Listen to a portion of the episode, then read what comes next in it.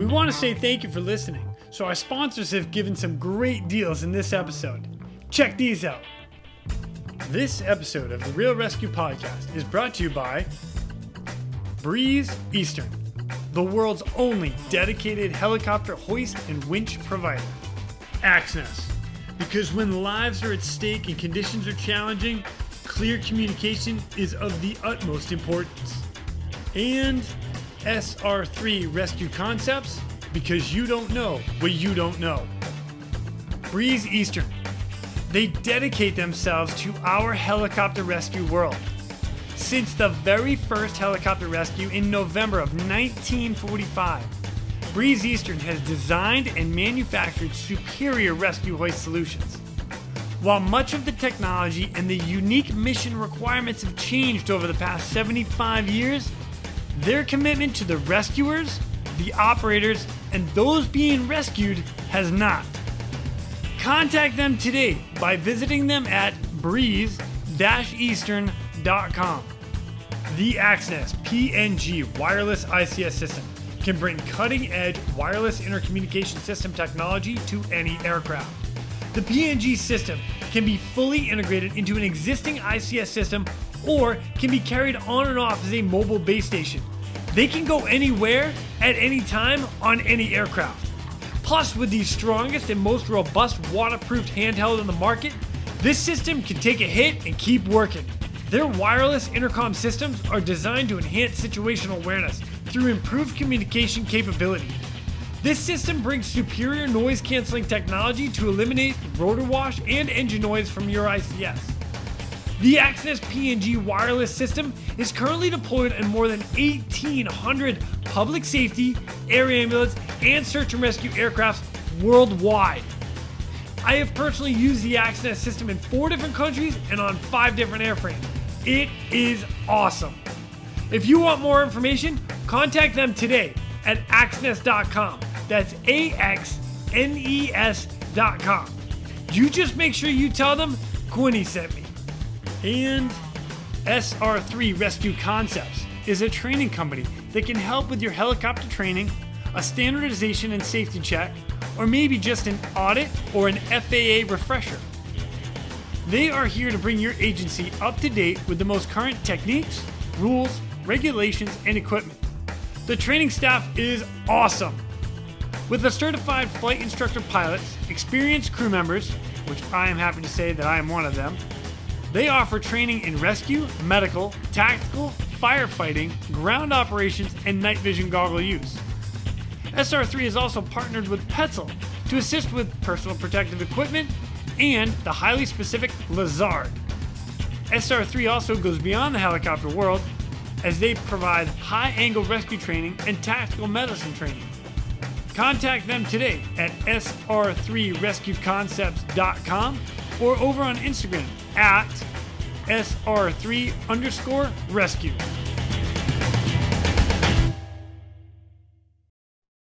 Coming up next, we've got another Navy rescue swimmer, and his short stint in the military did not disappoint. He's got some great rescues, and I'm totally pumped that he came on to share them with us.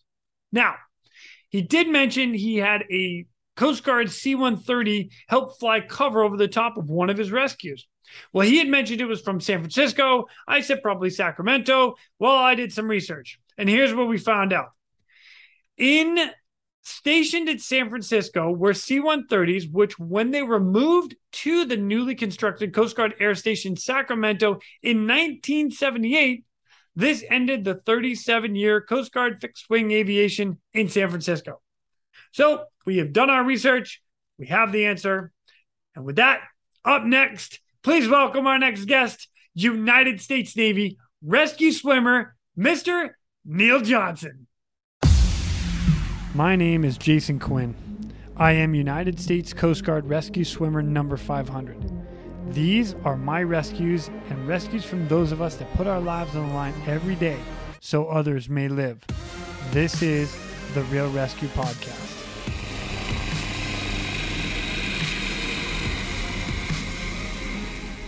Don't get all serious on me now.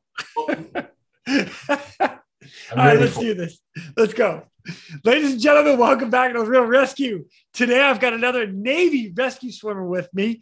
He did 3 years in the Navy, two of them which were just flying. And in that 2 years of flying, man, he's got some stories. So, Neil Johnson, rescue swimmer. What's up, dude? Hey, man. Nice to be here. This is fun. Just living life. Enjoying. Yeah, man. I've been out for, what, 40 years, right? It's been a long time. Have you really? You've been out for 40 years? Yeah. Yeah. I joined in 1979, got out and I got out of active duty in 1982. So you know what? I was one. You're one, huh? I was one. Yeah. I barely won. So you got me by a couple of years. What can I say? All right. All right. It's all right. Someone had to pave the way. Hey, I was a swimmer before the Coast Guard had swimmers. Yeah. So you were one of the guys that we needed to model after. Hey. Hey, yeah. Hey. I remember a friend of mine and we went over to the Coast Guard hangar over in San Diego and we're checking out their bird. You guys had a cool, it's like a HH3 or something. Yeah. That cargo door. And we're like, yeah, this is cool. And then we started looking around and goes, do you guys use swimmers here? No, we just put this cage in the water. We're like going, what? You put a cage in the water? How do people get in? What is wrong with you? All right. Okay. So, I guess if it works. What if it doesn't work? Yeah. That was the one. If Greg is fast enough with the hole open on the top, maybe you can just kind of scoop them in. Yeah. And then all of a sudden, poof, 1984-5 happens, and then we have swimmers. Amazing. Yeah, that's cool. I think, why should we have all the fun, right? Yeah. See, thank you for giving us your fun. All right, you guys, the Navy was like, Coast Guard, this is a really good time, you should try it. Oh, okay, wow, this is amazing. We're all probably sitting around the bar somewhere and telling stories, and you guys like getting all depressed. What? Oh, I want to do that. Oh, man, that's great. Well, Neil, if you don't mind, give us a little background, a little bit about you, kind of where you're from, how you get into the Navy, and what brought you to the rate AW, which is rescue swimmer. Okay. So grew up in Spokane, Washington.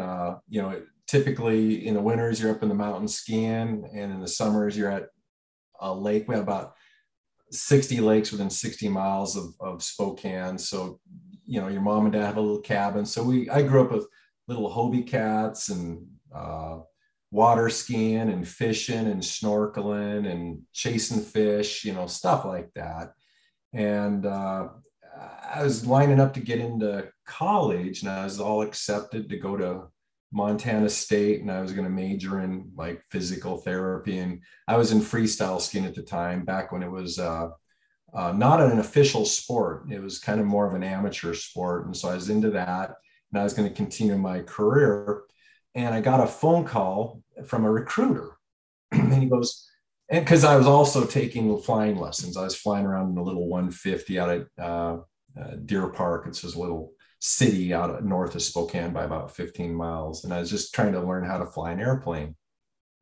That's right. I've been there. Yeah.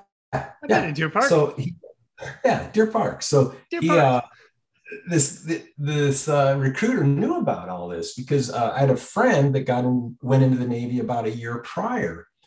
And apparently they ask you for referrals. So the friend gave the recruiter in Spokane my name and said he likes to fly. And so he calls me up and he says, hey, how'd you like to fly? I could guarantee a flight status. It's like, oh, okay. And I'm not too interested in going to college right now. I'm kind of over school. I'm not ADD, but I'm not like the best student in the world, right? And I'm not in that much. All my friends know. There's nothing wrong with that. We're cut from a different cloth, so it doesn't, it's all good. Yeah. Oh, yeah. So I listened to him, and pretty soon I'm signed up for 4 years, and I'm going to be an AW, and I've got all summer off, and it's good. And then he calls me up right in the middle of summer and goes, hey, Neil, we got some good news and some bad news. I go, what's that? He goes, all right, well, your slot for your AW school got filled. And so the only slot that's available is a what's called a 3x6. It means that you're going to be a reservist. I go like, oh, he goes, no, you'll be all right. I mean, you can always extend if you want. I'm like, oh, okay. And so in a way I was blessed because having a short attention span, it kept my career in the Navy, 3 years of active duty, pretty action packed. Right. So I still, enjoyed my summer off and did my thing and tried to keep from, getting caught doing anything, going to jail and stuff like that. And then went in September 11th, I think is when I entered boot camp, and then ended up going up to Memphis, Tennessee for AW training. And that's when I learned about being a rescue swimmer. We had no clue that there was such a thing when I was being recruited. I just knew I'd be flying around some airplane, something and whatever. And so as I was going through school, you get different instructors, and none of them were helicopter guys, but they'd always talk about these helicopters. Oh yeah, you gotta be a good swimmer. Yeah.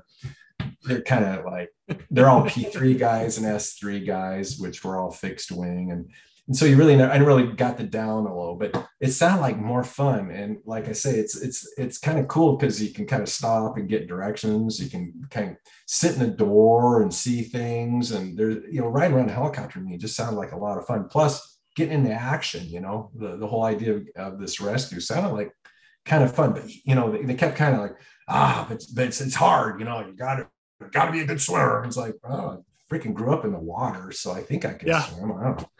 Right. And then you go through, they ship you off to Pensacola, and you go through air crew school, and you get in the water and you start playing around with the equipment, and it still was fun and I loved it. And then on and on through SEER school, and then you go through SAR school, and the SAR school is back in San Diego, where you'd run around the San Diego Zoo. Is like a little 5-mile run after you did about an hour's worth of PT, after you did about 3 hours in the pool doing square laps. So it was good. It got us all into shape. And then you go to your reg squadron, and then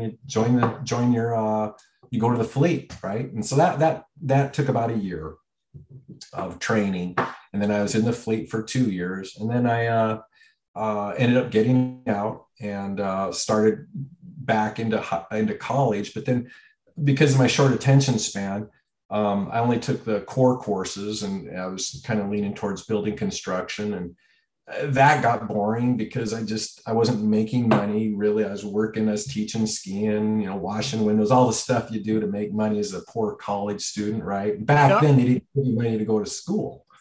If you gave them $500, the Navy would give you, $1,000. They'd match you and give you double whatever you gave them. So I kind of had a little modified GI program going on, but it really wasn't like that much. So I quit school, got my real estate license, moved up to Alaska.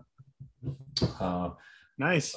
Started selling real estate up there, and got into property management, and did that for about 3 years. And then I moved back down to Spokane and got into real estate with my family. And then we grew the company and grew it and grew it and grew it and grew it. And now it's like 30 years later, and the company's merged into about 4 other companies, and we're one of the largest companies here in the Northwest. We have about 26 offices. And holy smoke, good for you guys.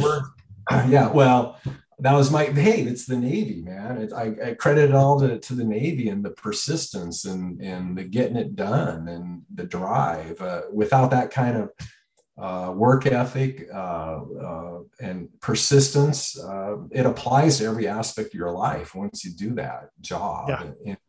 And it's just what you want. You always drive for something better, right? I love the fact that that's where you're at right now, because as a matter of fact, one of the guys that came on this podcast, Todd Davis, he ended up going to college and got a doctoral and is now teaching school. And same thing, the whole drive, the whole mentality of where you begin and getting that win, getting through A school, or through swimmer school just sets such a precedence for the rest of your life. And yeah, people don't understand it that haven't gone through it or something similar. They don't get it. Yeah. Yeah. And, you know, and to roll back, you know, I'm in high school, I'm 150 pounds, 6'1", and, you know, 160 soaking wet. Dude, I mean, I'm telling you, you're getting picked on. I've been picked on all through middle school and high school, you know, the skinny tall guy. And, you know, so I'm right there with you, my friend. I'm right there with you. But you get into the Navy and everyone's treated equal and everyone has the same color of hair and the same cut of hair and the same uniform. And then you also find out, you know what, man, it's a confidence builder. And all they do is pump you up, you know, and they turn you into a machine after a year of that, of, you know, getting beat down and built back up. You come back a whole different person. And like I say, it's exactly what I needed. You know, it was probably the experience. And I tell everybody that, hey, if you don't know what you want to do, join the military. And there's some things you have to put up with, but essentially you can play with some of the coolest equipment in the world and not have to pay for it. Right. Like, you don't care what avgas costs, you know. No. Ammo, what's that? You don't pay for it, you know. Yeah. So it was good. That's kind of my story in a nutshell. Yeah. That's pretty awesome. Well, in your 3 years, like I said earlier, you did 2 years flying, but in your 2 years of flying, you did some stuff. Like you actually. Like you got called out on a couple of missions that, and again, this is, what'd you say, 30 years ago? 40 years ago. 40 years ago, 40 years ago, these 2 years of your life, these four rescues stand out still today. Like, So I'm all in, my friends. All right. Bring us through it. So, you know, you hear about rescues all the time, right? And so you're always, every time you throw your bag in the back of the helo when you're doing your pre-flight, you're always kind of thinking, you know, what if? And we were heading out. I was in the fleet squadron, HSA. I was in about 3 months, I think, and we were going to go out. The squadron was getting ready to start ramping up to go out and start working with the carrier. We were probably 6 months away from starting to work with the carrier. So we're kind of rebuilding the squadron, all new guys and new crews, and kind of everyone's trying to sort through the pilots and figure out who they like to fly with. So in the meantime, we had exercises and we did anti-submarine warfare. So my flight that afternoon was to go out and work with a diesel electric submarine. And we were going to play cat and mouse with them and just chasing around the ocean for a while. So we're in deep water. We were probably 60 miles off the coast by the time we got out there. And it was late in the day, as an afternoon hop, and we were going to come back before the sun went down. And I was a swimmer, and my crew chief was a chief. He's a P3 guy. And so we're out pinging, and we just got the transducer in the water. I swear, we just started to ping away on this sub, and boy, is really cool, you know, to actually be tracking a sub. And we monitor guard channel, right? And the guard channel is always turned up a little loud. And I kid you not, my hair is standing up on the back of my neck as I tell you the story, because you hear that mayday, mayday, mayday, and the guy is like on compressed air, and he's yelling into a mask, and I mean, you know, shit's getting real. This guy's yelling. And so I knew something was going to happen, but I didn't know what. I mean, you just kind of freeze and then kind of let the pilots tell you what to do. And we decided to pull the transducer out of the water and kind of get ready to fly. And then you kind of hear everyone talking, you know, because they're talking to Imperial Beach, they're talking to other aircraft, trying to figure out who has the closest asset. So we started kind of heading the direction, and then we found out we were the closest asset, and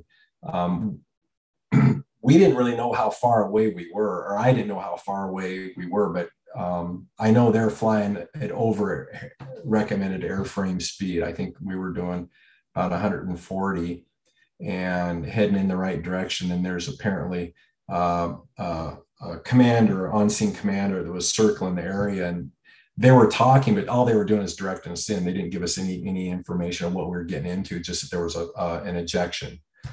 And so it was a weird day, man. I mean, it's like blue sky, reflective water. It was calm, no swell, no white caps. Dude, it was like weird. It was so smooth.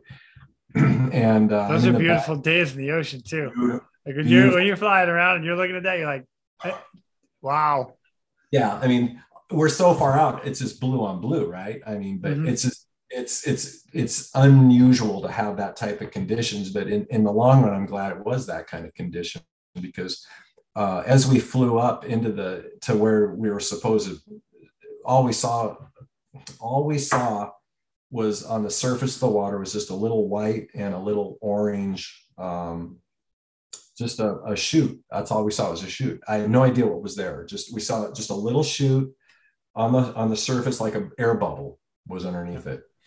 And as we flew up, I got out in the door and we decided, and I didn't know what was going on because I didn't have my helmet on anymore. So I had no, ICS, nothing. And I just remember Chief yelling at me that, we're going to drop me a little bit further away because we didn't want to take a chance of deflating the chute. Yeah. And so they 10 and 10 me, and they put me in the water and fly off. And yeah. I'm about 10 knots, 10 feet. Yeah, about 10 feet off the water and 10 knots and plus or minus, right? They could have been 15 and 15, but I just hit the water and cleared. And once all the dust sort of settled, I kind of was looking around and I started swimming over to where the chute was. And dude, I put my face in the water and I saw something.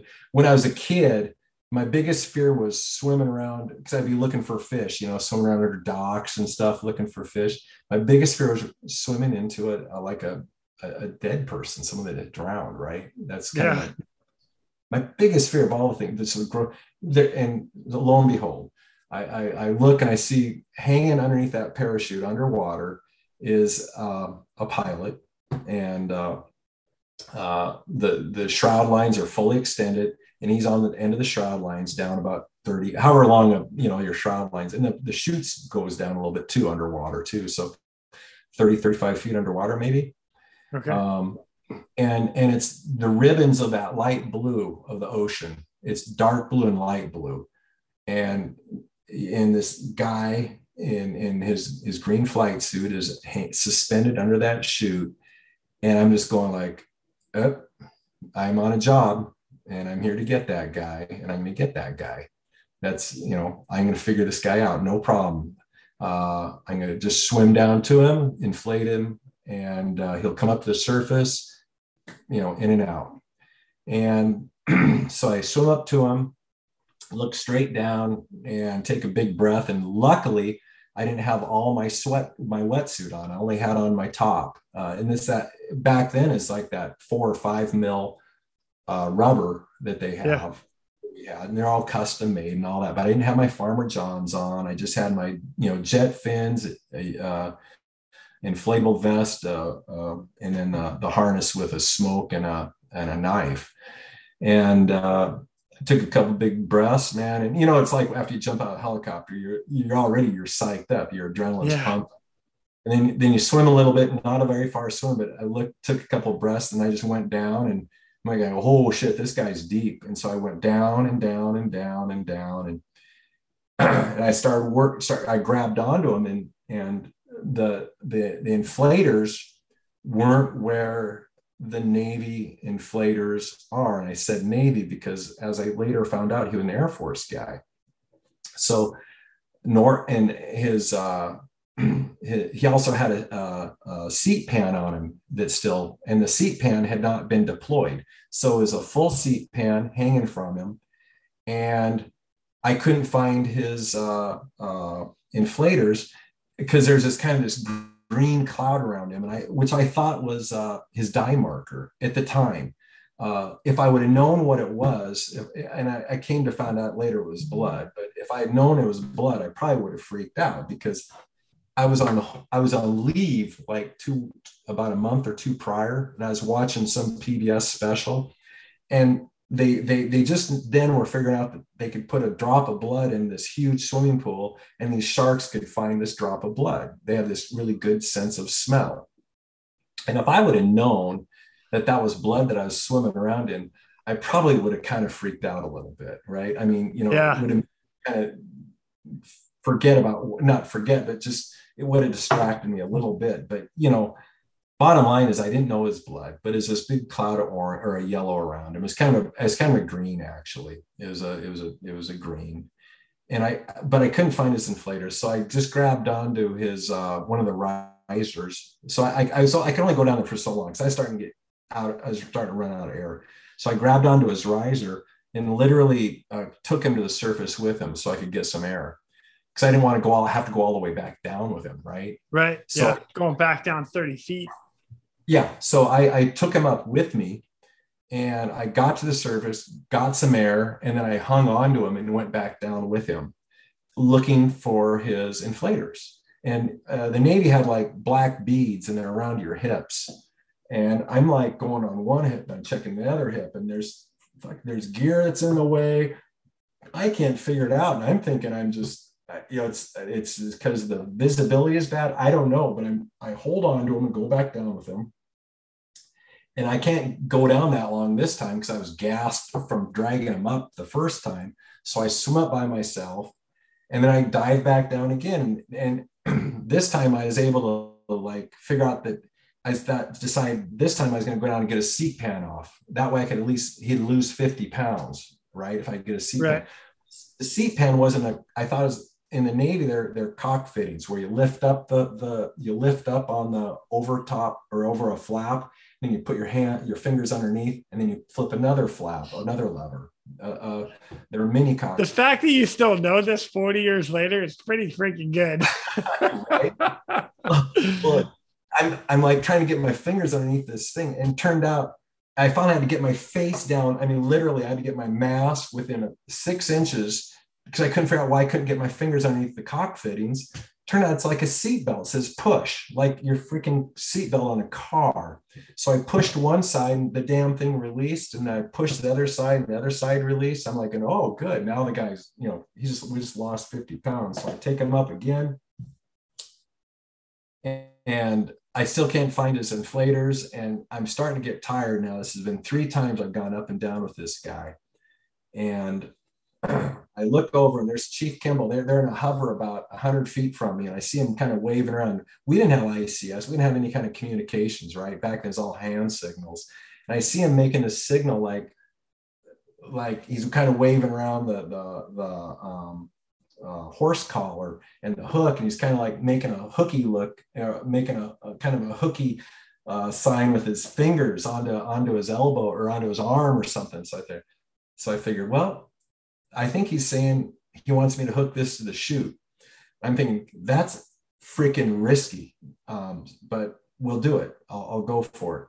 So the guy's hanging down back, you know, it is 30-foot level underwater.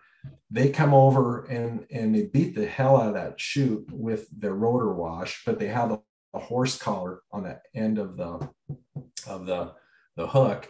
And I just hook onto one of the shrouds I can grab onto that's the closest. Maybe it's wrapped over the top of the chute or something. I hook onto a shroud, and they take that helo and they back off away from me at an angle that kind of trolls him back out of the water.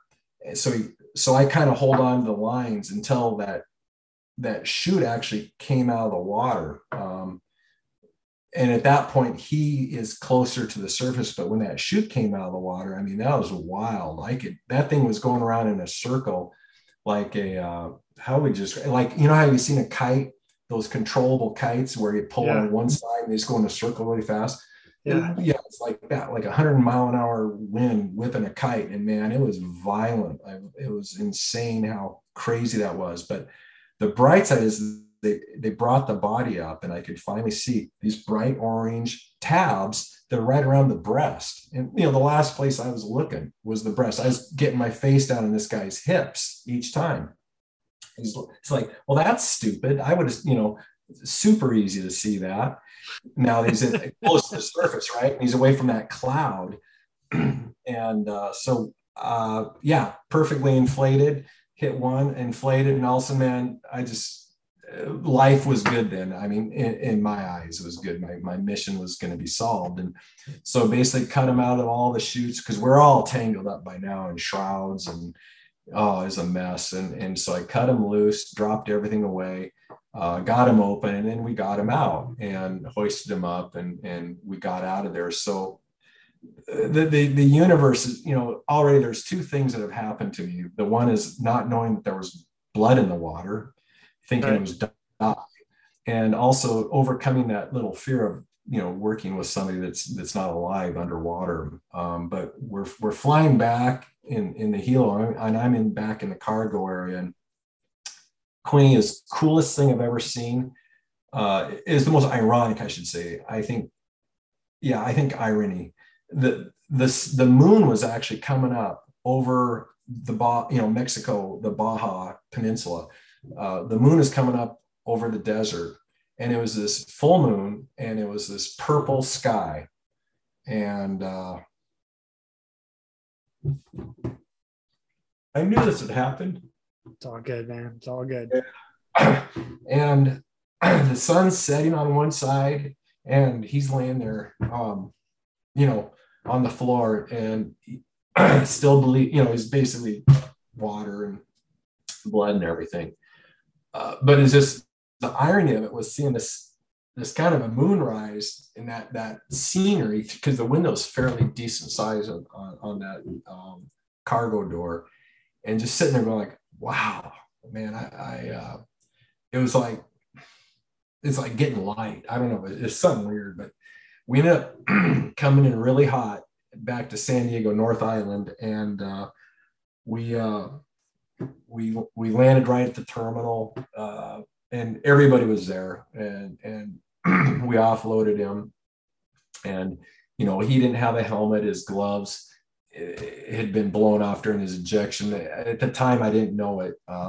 And we couldn't figure out what happened, but as we later found out, I was having lunch, and I ran into a guy who was running the air traffic control for Imperial Beach, and was actually watching it. It was a dogfight. There was two F-14s versus an Air Force F-15, and the Air Force F-15 disintegrated, and they were tracking at Mach 2.5, apparently 1,700 miles an hour is what TC said.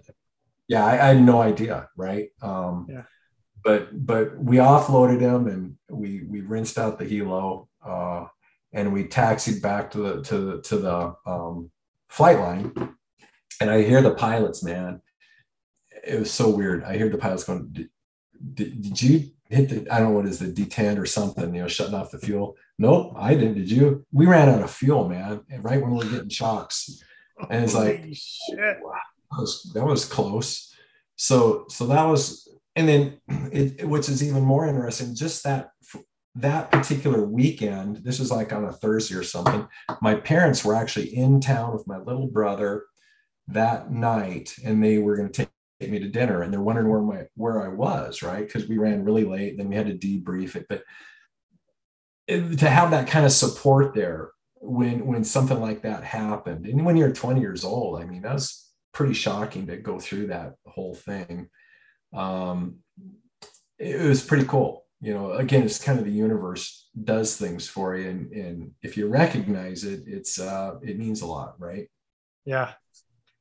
So that was kind of the first thing. We ended up going through a big hearing, not like a formal hearing, but I would say there were 6 Air Force guys with a lot of scrambled eggs on their hats that were talking to me and my first crew about what happened, and I think our what came out of that, and it was that at North Island they maybe weren't training on Air Force equipment that well. It was all keyed on Navy equipment.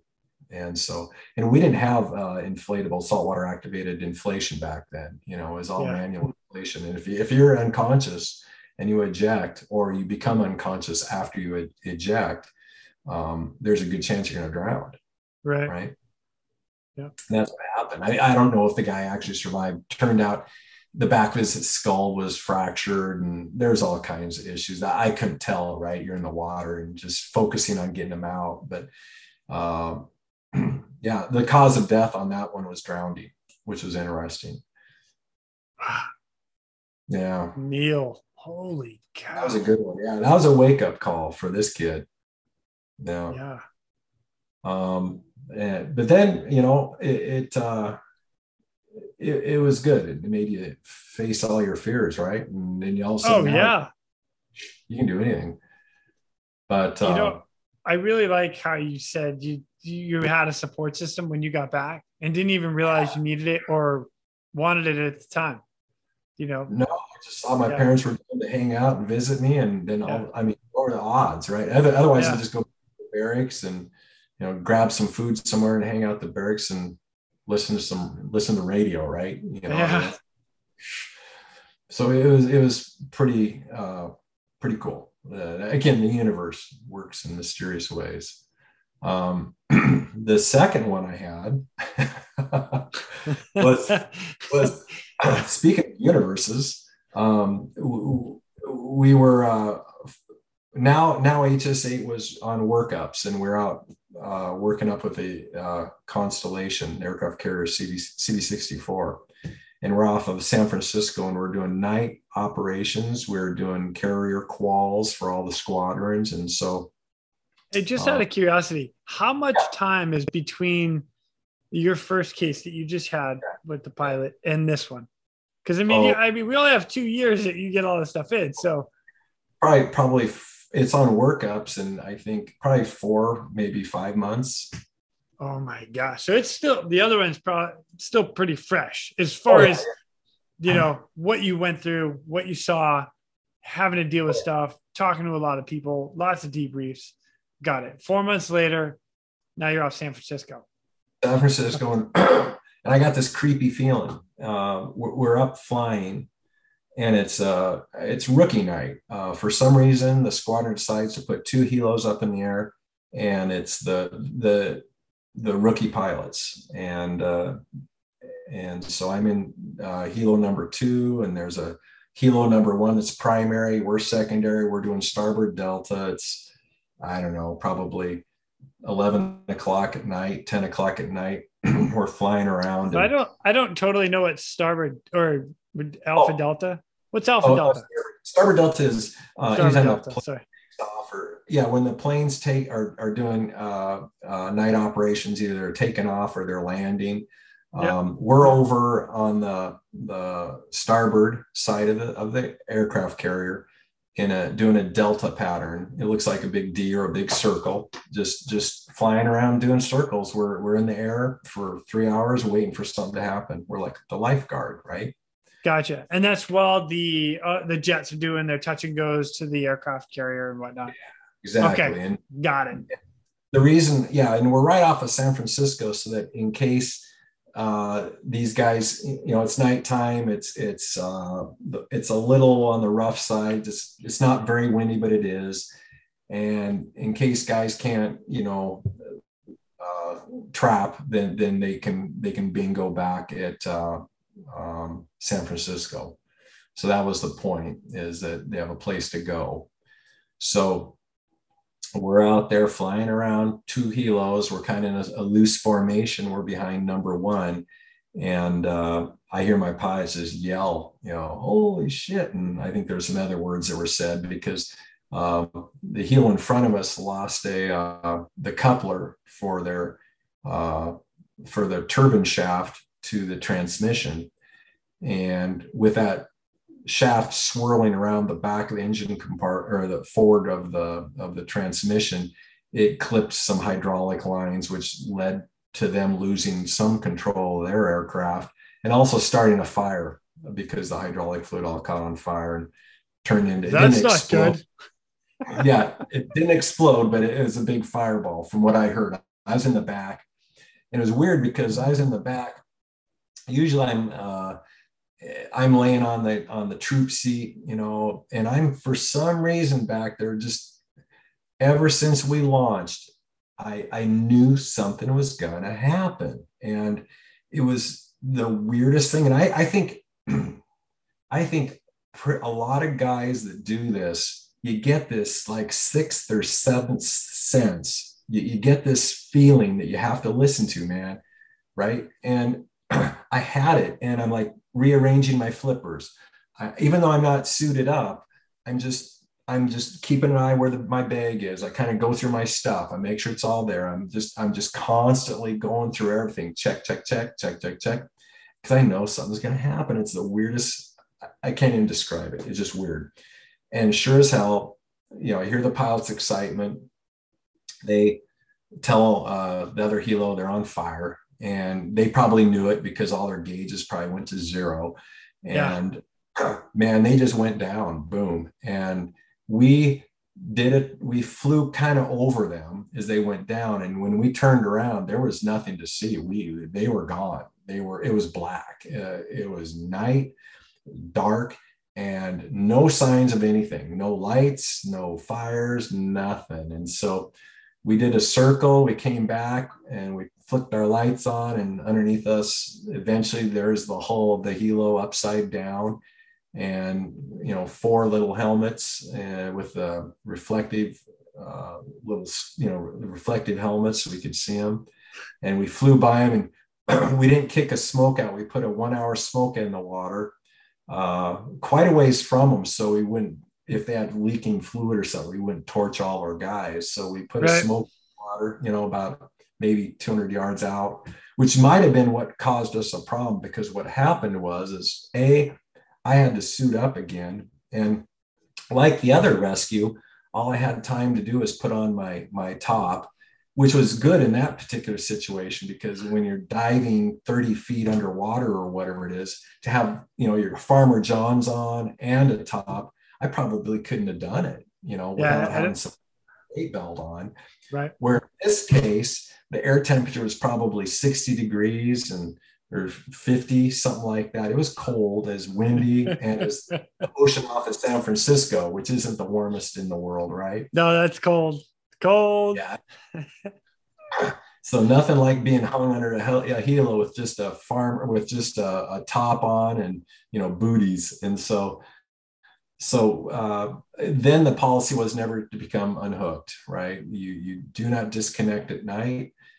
We had four guys in the water, and for some reason, the pilots decided not to turn on all their lights. And so that was kind of a problem, because they couldn't really get oriented very well. The first crew, the hoist operator, is also flying the helicopter. I don't know, in the Coast Guard, do you guys have, can you do lateral? Can you take control of the helicopter from the back? Yeah. Yeah, you can. There are a couple of aircrafts that you can do that with. I'm not personally a big fan of it. I don't think it moves fast enough for what you need. Like the pilot has to give control to the hoist operator or the crewman, the crew chief, whatever you want to call them. And then you can move the aircraft in a direction, like even to 45, like forward and right. But again, by the time I put all my inputs in, I can just tell the pilot where they need to go and get there. And the technology in the aircrafts today, you could literally hit like an auto hover, depending on the aircraft, it'll hold you in a direction, then you just move it around a little bit. So there's a lot of options nowadays in comparison to what you guys were flying.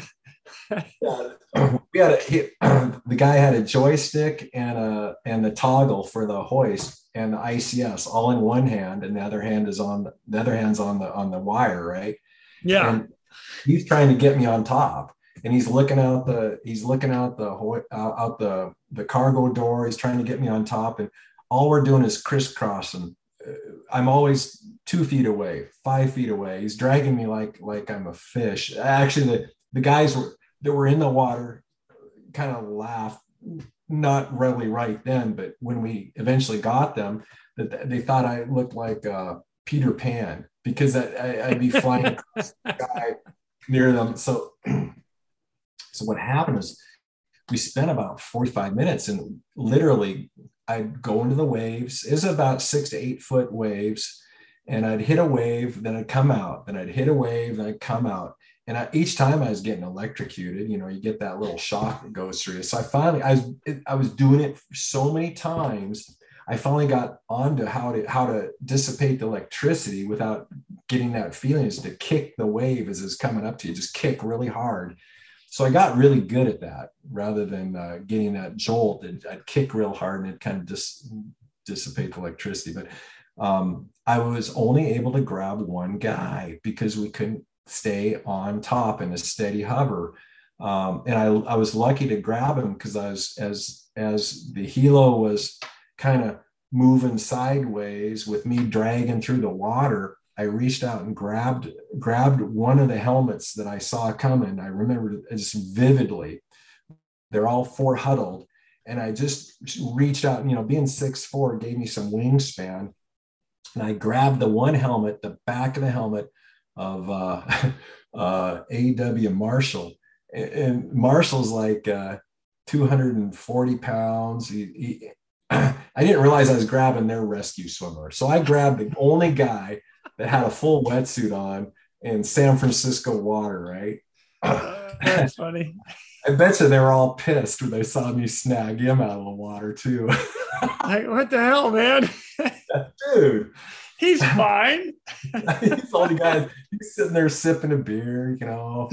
But so I grabbed Marshall and I hook up to him, and it's like we go up, and they actually called us off because we were having problems, right? And by then the Alert 30 bird, the backup to the backup, got launched, and they picked the other three guys up without any effort. But hell, you know, it kind of, so we land, right? And I've been in the water, you know, I felt like I was kind of cold. Actually, I was pretty cold because we landed on the deck, and they had shut down all operations, right? They cleared the deck, right? We land right in front of the island, and all these medics come running out, and they look in the cargo door, and there's two swimmers sitting there. And they're like looking at us, and I like look over at Marshall. I just point to him, and they take this Marshall. Like I said, he's like 220, 230, just huge, and they load him on the little stretcher, right?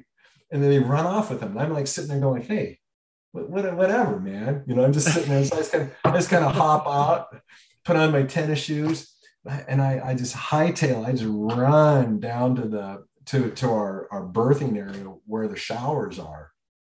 Man, and I don't stop, I don't say go, I don't do anything, I'm out of here, you guys, you know. And the first crewman can shut the helo down. I got to get warm, man. I'm going hypothermic, you know. And so I'm standing in the shower, just trying, and these showers they have on the aircraft carrier back then, probably now they probably like steam showers with multiple heads, but back then it's this little shower head, and you had to depress this little button, you know, for the water to come out. I'm like just holding this thing, just waiting for the hot water to come out. I'm just standing under hot water. People are asking me questions, I can't even answer them because I'm like, I can't talk. And I find out all the guys that were in the water, they get a little thing of bourbon or something, whiskey. Did you know that? Oh yeah, yeah. What's up with that? I didn't get one. I was like, man, I'm kind of thirsty too. Hey, you know, I go down to the sick bay. Like, hey, can I have my shot or whatever? Literally, I went down there. Like, no, I'm sorry. I mean, fuck, come on, man. What do you mean? They got one. Yeah, they got one. No, man. They survived the helicopter crash. Yeah, well, I'm pulling them out of the water. I deserve one too. Damn it. I got ripped off on that one. Oh, that's funny.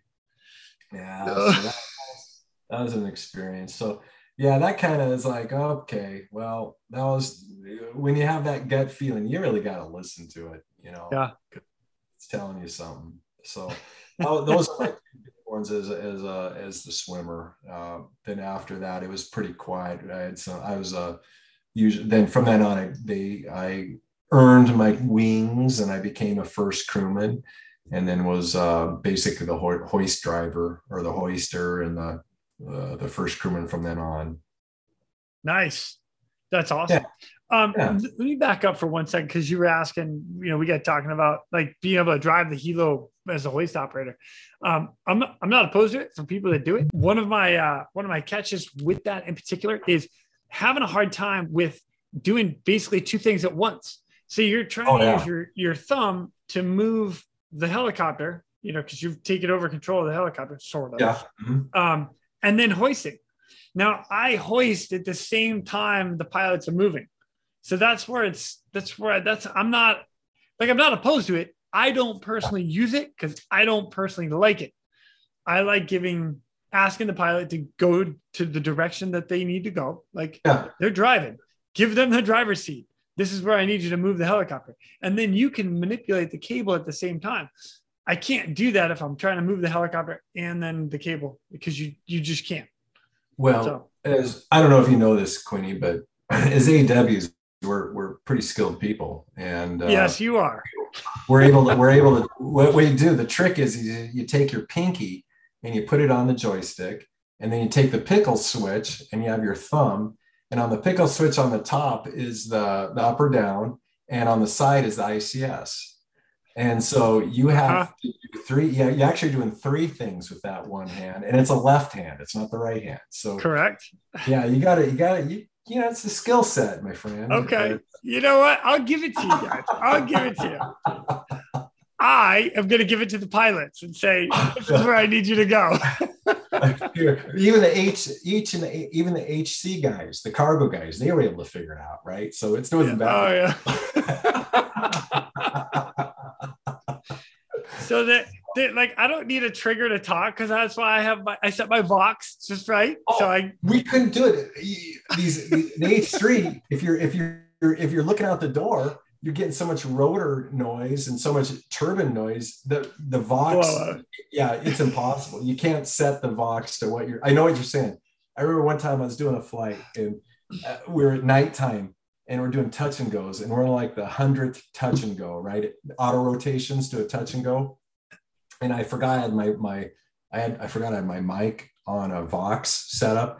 And I'm like in the back, kind of half sleeping, or I don't know. I've got my head down on a work board, and I remember just saying a bad word, because we had done so many hard hits on these auto rotates at night. I think I said the F word. And I forgot that I had my Vox on, and the pilot's, what was that? What was that? Nothing, sir. So Vox gets in trouble. Fudge. Yeah, right. But I didn't say fudge. It's like fudge. I said the mother of them all. Oh man, it's so embarrassing. So then from then I learned my lesson about Vox. But yeah, you can't, back then we couldn't stick our heads out the door, see what's going on, have Vox. I would have loved to. And hell, half the time our ICSs became unplugged. We had this weird little plug. It had about the throw on the plug was maybe about 3/8 of an inch, right? So that's all your contact area that it inserts into the plug is these. Like now it's like a stereo plug. It's like 2 inches, right? Yeah. Yeah. Or whatever. This thing was literally 3/8 of an inch. And so you turn your head wrong, or if you had a loose thing, you would become unplugged. And the pilots are wondering if you died back there, and you hear them, you know, you can't hear them. You can't talk. And so that was a problem too, you know, is losing your ICS when you're in the middle of a situation. If you're turning your head too much, or if you have not enough cord, and it pulls out of your back of your helmet. That was super awkward back then. Hopefully they fixed it by now. It's better now. It's way better now. They finally ironed out those bugs. Yeah. Yeah. If you could do it today, I no problem. Everything, technology's just gotten better. That's all. I mean, 40 years. Yeah. Hey, that's what, like I said, we got auto hover. Boom. Click that. You'd think they'd throw a couple bucks at us, right? You know, back then. You would think. It's like, no. Here's a knife and here's a smoke. Go get him, kid. And they hit you on the back of the head. Go get him. Oh, man, that's so funny. I love it. Yeah, it's pretty cool. Well, I'll tell you what, as a hoist operator, you had kind of two of them. One of them. Oh, yeah. Yeah. Kind of. One for sure. Half of the other one. All right, go ahead. What do you got? Yeah. So a hurricane is coming into the Philippines. We're in Subic Bay, and they decided we got to pull the carrier out. And so we have all the helos in on the hard, and we usually ferry the helos out, and we load on some guys. It's probably the guys that have the, won some lottery or something, but our mechanic guys or whoever get to ride out with us. So I have my swimmer, a crew of three guests on board that are squadron mates, and we're flying all the helos out, and we find out there's a guy in the water. Some guy jumped off the boat. Well, this is not the first time I've heard this with the Navy. I'm going to throw that out there to you guys. What the hell? Yeah, we're like flying along, and the boat's already 3-4 miles off, away from the port, right? I mean, it's going, it's in the Philippine Sea almost. And we're kind of looking at each other like a man overboard. Oh, okay. So come to find out, this guy's a repeat offender. When we left the first time, he jumped off and tried to swim back. Apparently had a girlfriend or something. Of course. On the second time, same thing happened. And so it's my guy, it was a different girlfriend this time. Yeah, probably. But we get the call, and I put my guy. We do a 10 and 10, and just put my guy in the water, and then we circle around. And my guy, you can see him up there, kind of talking to the kid's swimming away from him. I think that was the first indicator. The kid's swimming away from my swimmer. So my swimmer got him. My money's on the swimmer. I'm just gonna throw that out there. AW is gonna win that one. Yeah, I got fins, dude. And I got no problem drowning your ass and then bringing you back to life. It's okay. When was the last time you swam with steel-toed boots, man? So we come up to do a pickup, and so I'm starting to get ready, and I'm in the door, and I got, getting ready to get control of everything. They give me control of everything, and I start zipping the hoist out, and I feel a little tap on the back of my helmet.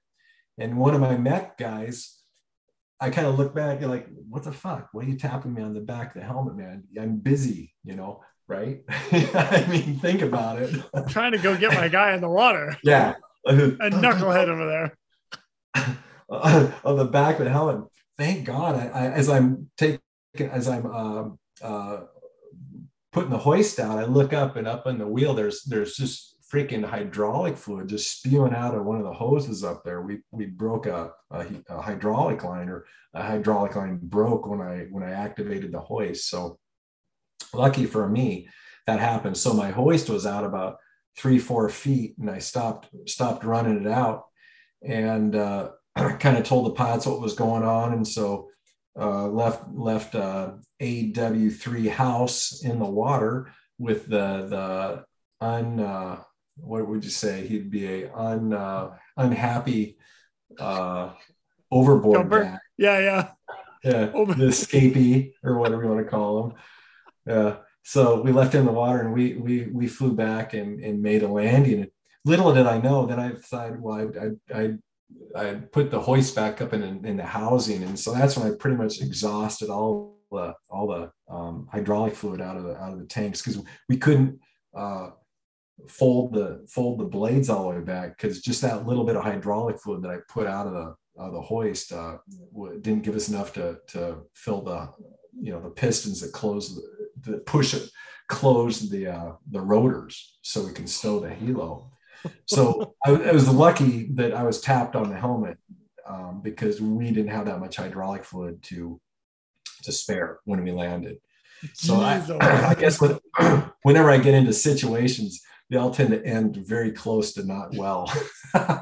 Run out of fuel on your first one, running out of hydraulic fluid on number 3. Yeah. All right. Yeah. Another one, not a lot of coordination, pulling people out of the water. Yeah. So yeah, so how'd you get the guy out of the water? Well, the other helo, we had another another one that was coming up behind us. Oh, and okay. So they ended up putting it. Interesting story. My guy really had to take him under control to take him out, to put him in the water or to get him on a hook. And he horse collared him, and he was fighting him a little bit. Once he got in the helo, apparently there would have now been two swimmers, a hoist operator, and a pilot and a co-pilot. And one of the pilots is ex-Golden Gloves boxer. The reason I point this out is because this survivor, I guess we'd like to call him, put up a little bit of a fight. Once he got back in the back of the helo, he put up a little bit of a fight, enough to where our one pilot unstrapped and went back there and decked him. And can you believe that? Oh, yes. You know what? Go Navy. They got out of line. Dude, you don't step out of line when on a helo, man. You don't mess with HS-8. That was our little thing after that, man. Our pilots will come back and kick your ass at the swimmer camp. Wow. Yeah. You know what? I could totally hear that conversation in the car, like up to the car. You know, this guy, he's fighting with us, sir. I don't know what, he's not listening to us. Yeah. Roger that. Boom. Yeah. Boy, you just got knocked out. Commander Taylor went and took charge. Or Lieutenant Commander Taylor. Yeah, he went back and I think that's who it was. Just everybody standing over him. Man. Yeah. Dumbass. Wow. Can you believe that? So that was pretty interesting. So that was almost rescue. And then we had the last one I had, we had done our Westpac. And back then, Westpacs were about 9 months, and you would go on station in the Indian Ocean, and all we'd do is fly operations and pick on. I think at that time we were picking on Iran, so we pick on Iran and avoid Russians. That was our whole thing, and then we'd do that we'd go out for 45 days at sea, and then we'd sail down to, I think we went to Africa once, went to Mombasa, and then we'd go back on station for 45 days again, and then we sailed down to Australia, which was amazing, Perth, and then we sailed around again, offloaded our some of our weapons. And then we started our way back to United States, but that took about 9 months to do that whole thing. And so when we got back, we were still doing some operations, and we had picked up a distress signal on the high frequency, and it was a boat that sounded like it was sinking. And again, we were the only asset out there that was close enough, but what was interesting is the Coast Guard launched a C-130 Herky out of San Francisco, and actually Sacramento. Was it Sacramento? Yeah. You know what? Maybe they did have them in San Francisco at the time, but I don't think so. I think they've always been out of Sacramento. You know what? Oh. For everybody out there, don't quote me on that. We'll look it up. I just knew it was a long trip. They came from a long ways up from where we were, because we were already probably out around San Diego or south of San Diego. So, that's a couple 100 miles, right? Yep. So they flew down and they found these guys, and we could kind of hear them on our high frequency, but we couldn't really get a good bearing on them. And so it was pretty big sea. We were on the angle deck waiting to take off. We were kind of in an alert 5, and they had that carrier rocking and rolling because we were catching spray from the bow that was hitting us on the windshield. And we're 72, the flight deck's about 72 feet off the water. Yeah. And then the helo is another 12 feet or so, right, where the windshield is, or 10 feet. And we were catching spray from that bow, spray. Is some good waves, and there's some good wind, and that's why the sailboat was in trouble. They were sinking, and so we launched 2 helos out, and by the time we found them, because we had to do a little bit of the Herky bird found them but we still had to do a little bit of a square because they kind of left the site. They were running out of fuel or something was going on because they spent a lot of time looking for these guys. So by the time we got there and had visual, we had used a lot of fuel and the number one bird had used a lot of fuel. So what they did is we flew and they hovered, and they put their swimmer in the water, and the swimmer got the three survivors off the boat into a life raft. And then the swimmer was basically abandoned by the number one bird because they needed to get back. I don't know what was going on, but they were run out of fuel. So they left. So that left me with my swimmer and three people in the water, well, four people in the water. So it was kind of cool because it's rare to get pictures of a rescue that far offshore. Yeah. Rarely there's no one else out there. And I'm back in '80. I was like one of the few people that had a camera. And so I got some cool pictures of the operation until I had to go to work, right? Because we were in orbit around them.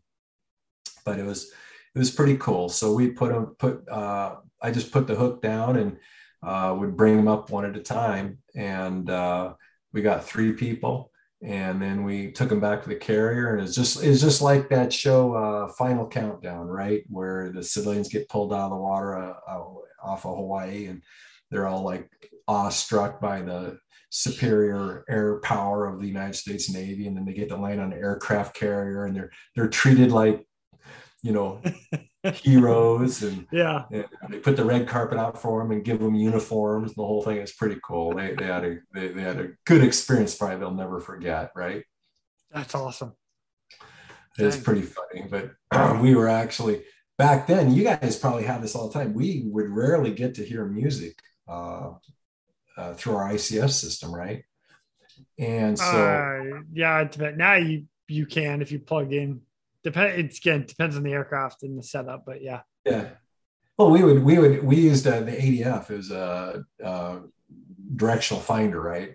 For yep. AM radio. So we'd tune into a station. So we just happened to be tuned into a station. The reason I'm saying this is, so I turned in the station to some, you know, a rock station back then, right? And we're listening to the AM radio essentially. And all my guys, I've got the two swimmers, and one's in, you know, borrowed headgear, and the other one's got a helmet on. They start dancing in the cargo area to the music. And I'm like, these survivors, these wet people, are sitting there looking at these people while I got two guys in wetsuits dancing in the cargo area, right? They must have thought we were crazy. What is wrong with these Navy guys?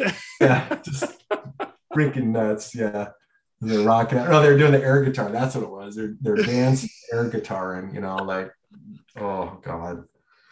So that was fun. That was stuff you did when you're 20, 21 years old, man. Stuff we got. Man, that is awesome. What great stories, Neil. These are amazing. I love it. I love it. I enjoyed them. Heck yeah. It's fun to tell somebody the story that knows what I'm talking about, right? Yeah, yeah. A lot, you know, you've been there, you know the scene, you know what it's like when, you know, you get the tap on the shoulder and the adrenaline and the noise, and you know, you see these movies and these people are having conversations in the cargo area of a helicopter. I'm like going, I'm half deaf from just trying to have a conversation with somebody. You know, you pull your headset back a little bit or your helmet out so they can yell in your ears. Yeah. You don't want the pilots to hear what you're saying, you know, or whatever it is. You can't hear anything, man. All you hear is, you know, it's crazy. So no one gets it, but guys like us, right? Right. I mean, the guys that have done it. Yeah. So, and for anybody that hasn't flown, that doesn't understand, just put a loud horn next to you and try to talk. And that's that's the closest you'll get to it. Yeah. Stand next to a jet engine, you know, instead of getting on the airplane when you're on a, you know, going on a flight somewhere, just stand next to the back of the jet, you know, the jet engine, and just sit there and have a conversation or try. Right? Yeah. See how it goes. Yeah, it goes. Yeah. So it is great. But that whole, all that stuff just added up, and I took it for granted. That's what kind of, all that stuff, that's not normal. And I thought it was normal, right? You get conditioned to this whole scenario of this environment, aviation, right? It's hours and hours of sheer boredom punctuated by seconds of sheer terror, that conditions you, it makes, I think a lot of guys I know that do this, they all like adrenaline. You gotta have it, and it's bunch of adrenaline junkies. Yeah. Can't beat it. Can't beat it. But no, it was a great experience, man. And you take it for granted sometimes. At that age, you take everything for granted. It's normal, but it's not normal. Yeah. I'll speak for me and me alone. Yeah. The older, the further I get along, I love to fly. Now I'm blessed at the fact that I still have an opportunity to fly.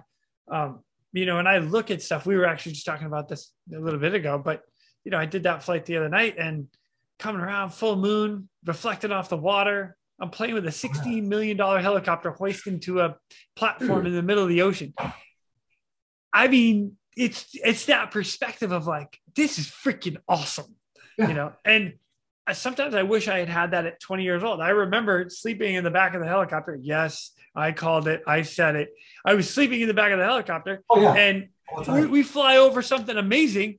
And they're like, oh, look at that. That's so cool. And I sit up. I'm like, yeah, cool. And then I go back to sleep because it's a freaking 2-hour flight to wherever we got to go. I don't give a shit. Fact of the matter is, whatever I was flying by, I'm never going to see that again, ever. No. What the heck was I doing? Yeah. I know it.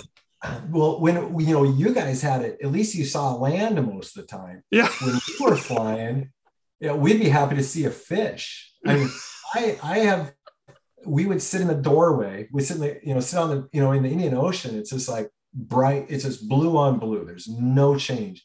And so if there's anything on the surface, you'd see it. And so we'd always fly over to it, because there's something to look at. You'd see these sunfish that were they lay on their sides. They call them sunfish. They're the size, I swear, of a swimming pool. I mean, they're huge. I saw a blue whale that was belly up. It was dead. And there's these 2 hammerhead sharks chewing on it. And those things, the sharks were almost as big as the helicopter. I mean, it was eerie how big the fish get out there, but you never see them unless they're super big. Right. But because we're always over water, you really would be able to kind of, sleep in the back a little bit. Right. But when we would be in the Philippines or something like that, we'd take those helos and we'd fly along the Corregidor Trail, where they marched all the guys up to whatever the Air Force base is up there. But we flew that trail, flew over Corregidor, and it was pretty cool. We got to do things that a lot of civilians never will ever get to experience. Heck, and even military guys that might never get to see what we see. Oh yeah. It's crazy. Yeah. And I shouldn't say sleeping. I should say resting my eyes. I was waiting for the call, being prepared.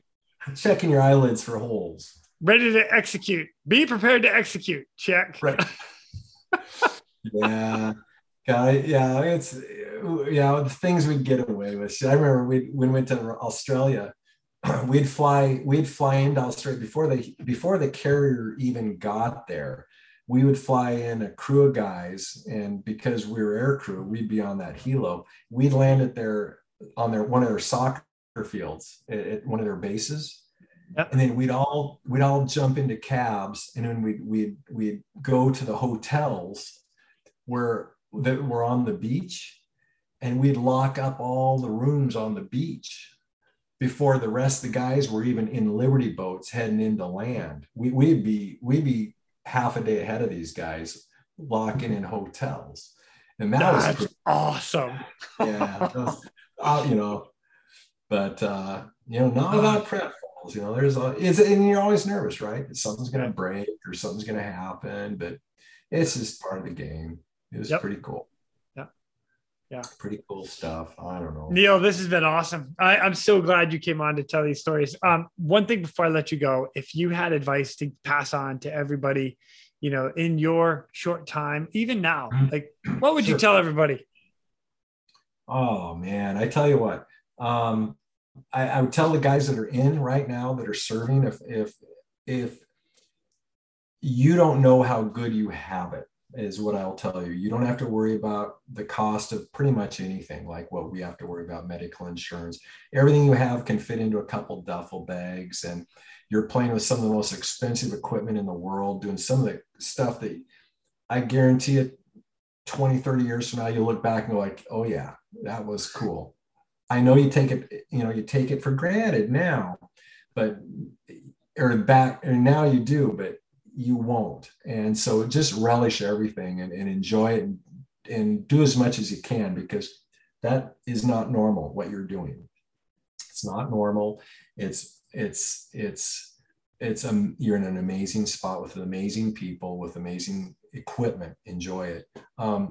That training that I was given it taught me to be persistent, honest with yourself. You have to admit your mistakes, and you have to know when you make mistakes, because there's a lot of people that are on the line if you make a mistake. The quicker you admit your problem, the quicker you can solve it, right? Whether you're in business or in the air, that's just what you got to do. I mean, the time I retracted a MAD piece of equipment, I think it was a $70,000 thing I broke on the helicopter. I had to, you know, fess up very quickly that I made a mistake, and then we were able to fix it. But things happen, right? Honesty, persistence, and you can do whatever you want. You know, after what you've been through and what you've trained to do, you've done a lot, and you can continue that. All you have to do is look and make a goal, and you can hit it. It might take you 10 years. I was able to take a sailboat for a year in the mid 90s and just do my dream and sail from one island to another in the Caribbean. Cause that was just another goal I wanted to do. And if I wouldn't have had the military type of mindset, I don't know if I would have accomplished that or not, but it's just, these things are very important in building part of your, you know, your character. And I love it. Thank the Navy as much. It's a great alumni to be part of. That'd be my words of wisdom. That's great, man. I love it. I love it. Good stuff, man. It's good stuff. Yeah. Yeah. I love it. Neil, thank you so much for coming on and just sharing these stories. It's been an absolute pleasure to meet you and talk to you and just hear this stuff. It's awesome. Thank you. Thank you. Yeah. The next time I get to Coeur d'Alene, we're going to hit the lake. Boom. I got a big boat for you. Let's do it. Oh, man. I am in. Yes. I need to do like a big road trip around this entire country. That's sell your bros, man. Got to sell your bros. I'm going to go see everybody. It's going to be amazing. Wouldn't that be fun? It will be a good time. Yeah. You know what? Maybe we'll do a big convoy. No, gas is too expensive right now. Never mind. Never mind. Awesome. Dude, thanks, Neil. You bet. All right. I'll talk to you later. And with that, ladies and gentlemen, we are out of here. Go. Thank you for tuning in. We hope you enjoyed this episode of The Real Rescue Podcast. Please take a minute to like, subscribe, and hit that share button. I'm pulling chocks and taking off. But before I go, if anyone out there has a rescue story they would be willing to share, I would be humbled and honored to have you on as a guest. Or if you have any questions about rescue or anything else we talk about here, send an email to jason@therealresq.com. That's jason@therealresq.com. You can also check us out on our web pages, therealresq.com, our Facebook page, and our Instagram page @therealresq. Again, a special thank you to all of you staying on the watch today. Always remember, when that SAR alarm goes off, those in distress are praying for a miracle. They are going to get you. Until next time, fly safe and swim hard.